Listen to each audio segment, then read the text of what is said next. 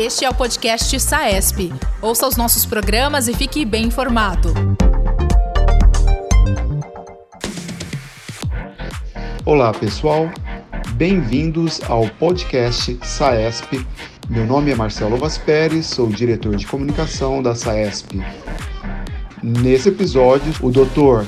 Eduardo de Souza Pacheco, médico coordenador das UTIs da Escola Paulista de Medicina, Universidade Federal de São Paulo, conversa sobre ventilação mecânica na Covid.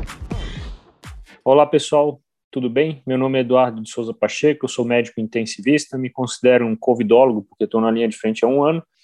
É, eu gosto sempre de começar falando que a história da, da síndrome de desconforto começa lá com o professor Auschberg, em 1967, que, que é quem descreve a primeira vez a síndrome em 14 pacientes. Interessante que quando ele descreve essa síndrome, além de todos os assados patológicos e fisiopatológicos que ele, que ele coloca no, no documento que ele escreveu, ele coloca que essa síndrome ela tem relação com a produção do surfactante pulmonar, ou seja, a presença de membrana hialina causando a doença, e ele coloca uma frase final que hoje é só para a gente pensar, né? Que ela, ele coloca que a síndrome de desconforto é, parece responder bem à pressão positiva, com um PIP um pouco mais elevado, e que alguns casos, é, como embolia gordurosa, que hoje isso não é verdade, mas e pneumonias virais, parecem responder bem ao corticoide. E cá estamos em 2021, parecendo que estamos fazendo a mesma coisa que em 1967. Primeira tópico para a gente abordar é se, a, se o Covid-19, a síndrome de desconforto, ela tem a classificação, ela se encaixa nos critérios de Berlim, né, para síndrome de desconforto, que foram definidos em 2012. É, veja, sim, ela se encaixa, porque ela tem um tempo entre o insulto e o aparecimento dos primeiros sintomas de sete dias, é, ela provoca imagem bilateral no exame, qualquer um que você faça, no raio-x, no ultrassom ou na tomografia de tórax, e isso não é explicado por derrame, por nódulo, por atelectasias, enfim. É, essa origem de edema, ela é uma origem de edema inflamatório, não, não é cardiogênica nem hidrostática, Tá? E você tem uma redução da PO2 e FO2 abaixo de 300 é, para síndrome leve, abaixo de 200 para síndrome moderada e abaixo de 100 para síndrome grave. É, isso contando que se tem uma pressão positiva na via aérea do no mínimo um PIP de 5. Né? Então, aparentemente, sim, a síndrome do desconforto causado pelo COVID é uma síndrome é, clássica da síndrome do desconforto definida pelos critérios de Berlim.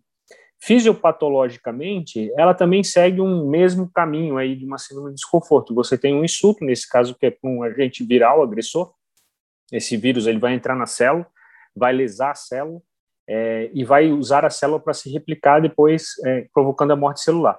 Começa na via aérea superior, isso vai descendo pelo trato respiratório até entrar no alvéolo e lesar uma das principais células alveolares, que é o pneumócito tipo 2. E ali ele fica se replicando.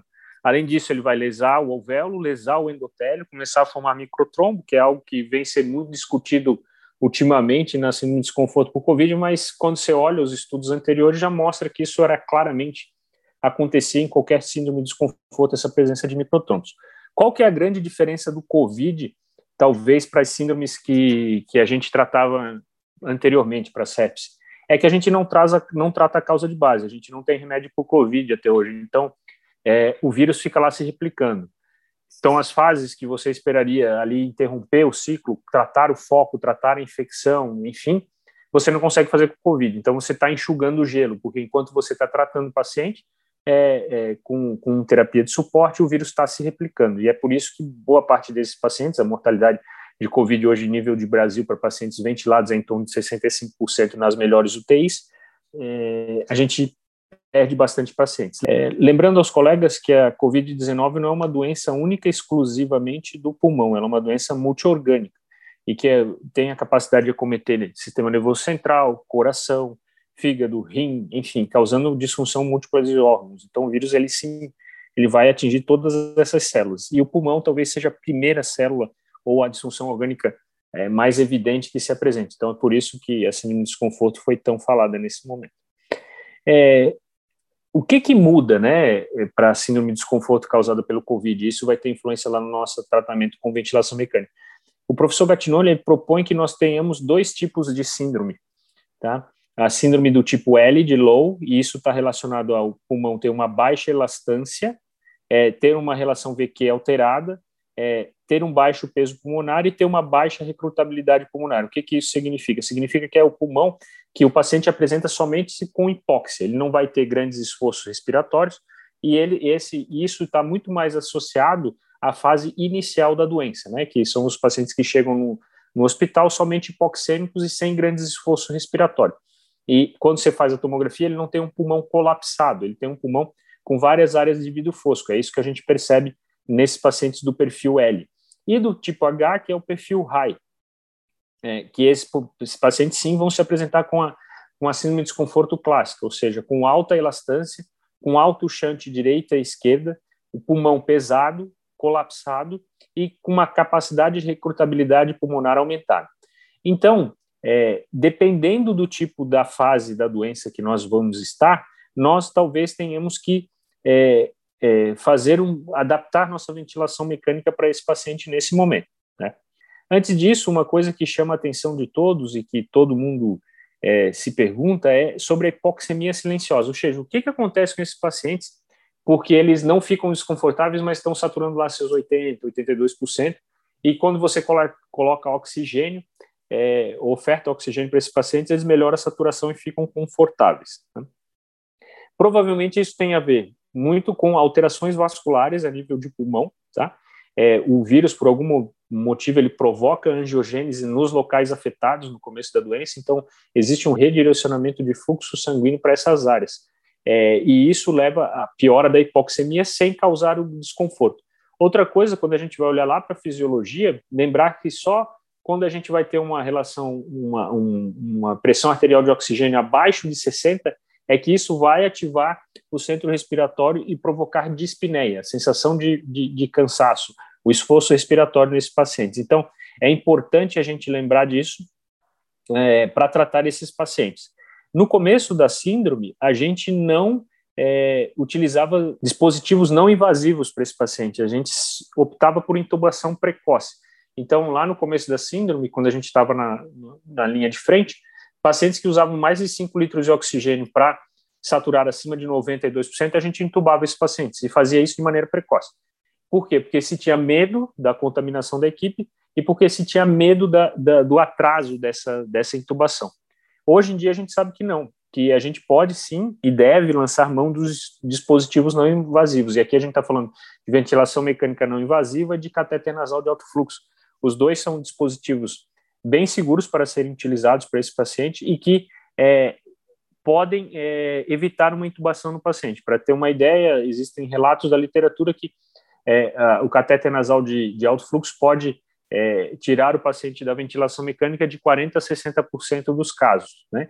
Então, utilizar esses dispositivos como um recurso é, pode livrar o paciente da intubação, além disso, ele pode poupar recurso de ventilação mecânica, diminuindo o tempo que esse paciente fica exposto a ventilação mecânica propriamente dita, né?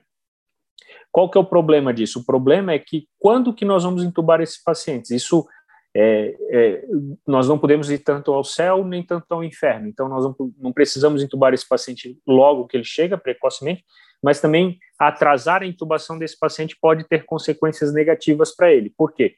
Porque eu ficando é, em respiração espontânea, fazendo esforço, isso pode levar a VILE, que é lesão pulmonar induzido pela, pela ventilação, ou PCILE, né, o, o, o, a, a lesão pulmonar induzida pelo próprio paciente devido ao esforço que ele está fazendo para ventilar quando ele está em modalidade espontânea, por exemplo. Né? É, e isso é extremamente interessante porque isso ativa mecanismos de resposta inflamatória no paciente, podendo lesar, é, lesar ainda mais o pulmão ou postergar essa, essa disfunção de múltiplos órgãos. Então, é algo que a gente precisa ficar bastante atento. Outro ponto que chama atenção é que a gente percebeu que esses pacientes que ficam muito tempo em modalidades espontâneas ou não invasivas, a gente percebeu muita presença de barotrauma, principalmente com pneumomediastino. Os pacientes apresentaram muito pneumomediastino. Então, é, ficar atento para não postergar essa intubação. É, só para título de curiosidade, existe o índice de ROX para é, para o catéter nasal de alto fluxo, que ele, ele mistura é, componentes clínicos para a gente fazer essa, essa, essa decisão, que é a saturação de oxigênio dividido pela fração inspirada de oxigênio é, e o resultado disso dividido pela frequência respiratória. Tá? É, quanto mais alto esse valor, é, melhor é, é, para o paciente, ou seja, melhor ele está evoluindo.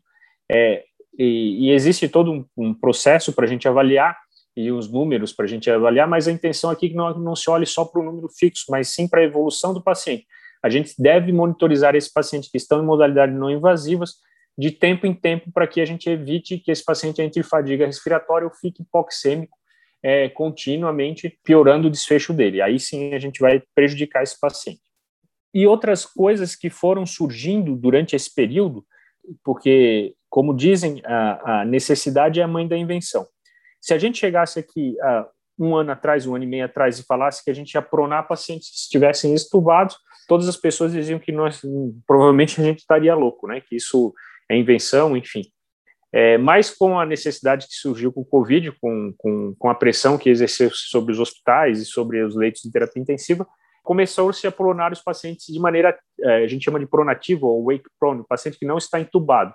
Isso demonstrou-se até o momento ser seguro, não sabemos o desfecho disso, mostra que melhora a oxigenação do paciente por alguns períodos em que ele está pronado, e em alguns pacientes isso tende a, a manter-se depois da, que você coloca o paciente em posição supina, mas é uma manobra que é segura. Então, a gente pode tentar utilizar naqueles pacientes que, que não estão tão hipoxêmicos ou que não estão em pré-intubação, não é essa a intenção, mas aqueles pacientes que estão relativamente estáveis e usando uma quantidade mediana aí de oxigênio. Então, é algo que a gente pode utilizar.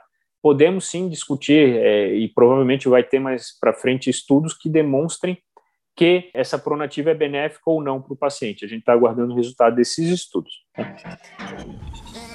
Obrigado por estar conosco. Continuem ouvindo e não percam o próximo episódio com o tema O que aprendemos até agora com a Covid e ventilação mecânica, parte 2, com o Dr. Eduardo de Souza Pacheco, coordenador das UTIs da Escola Paulista de Medicina, Universidade Federal de São Paulo. Este é o podcast SAESP. Ouça os nossos programas e fique bem informado. Toda quarta-feira, conteúdos novos com temas da atualidade.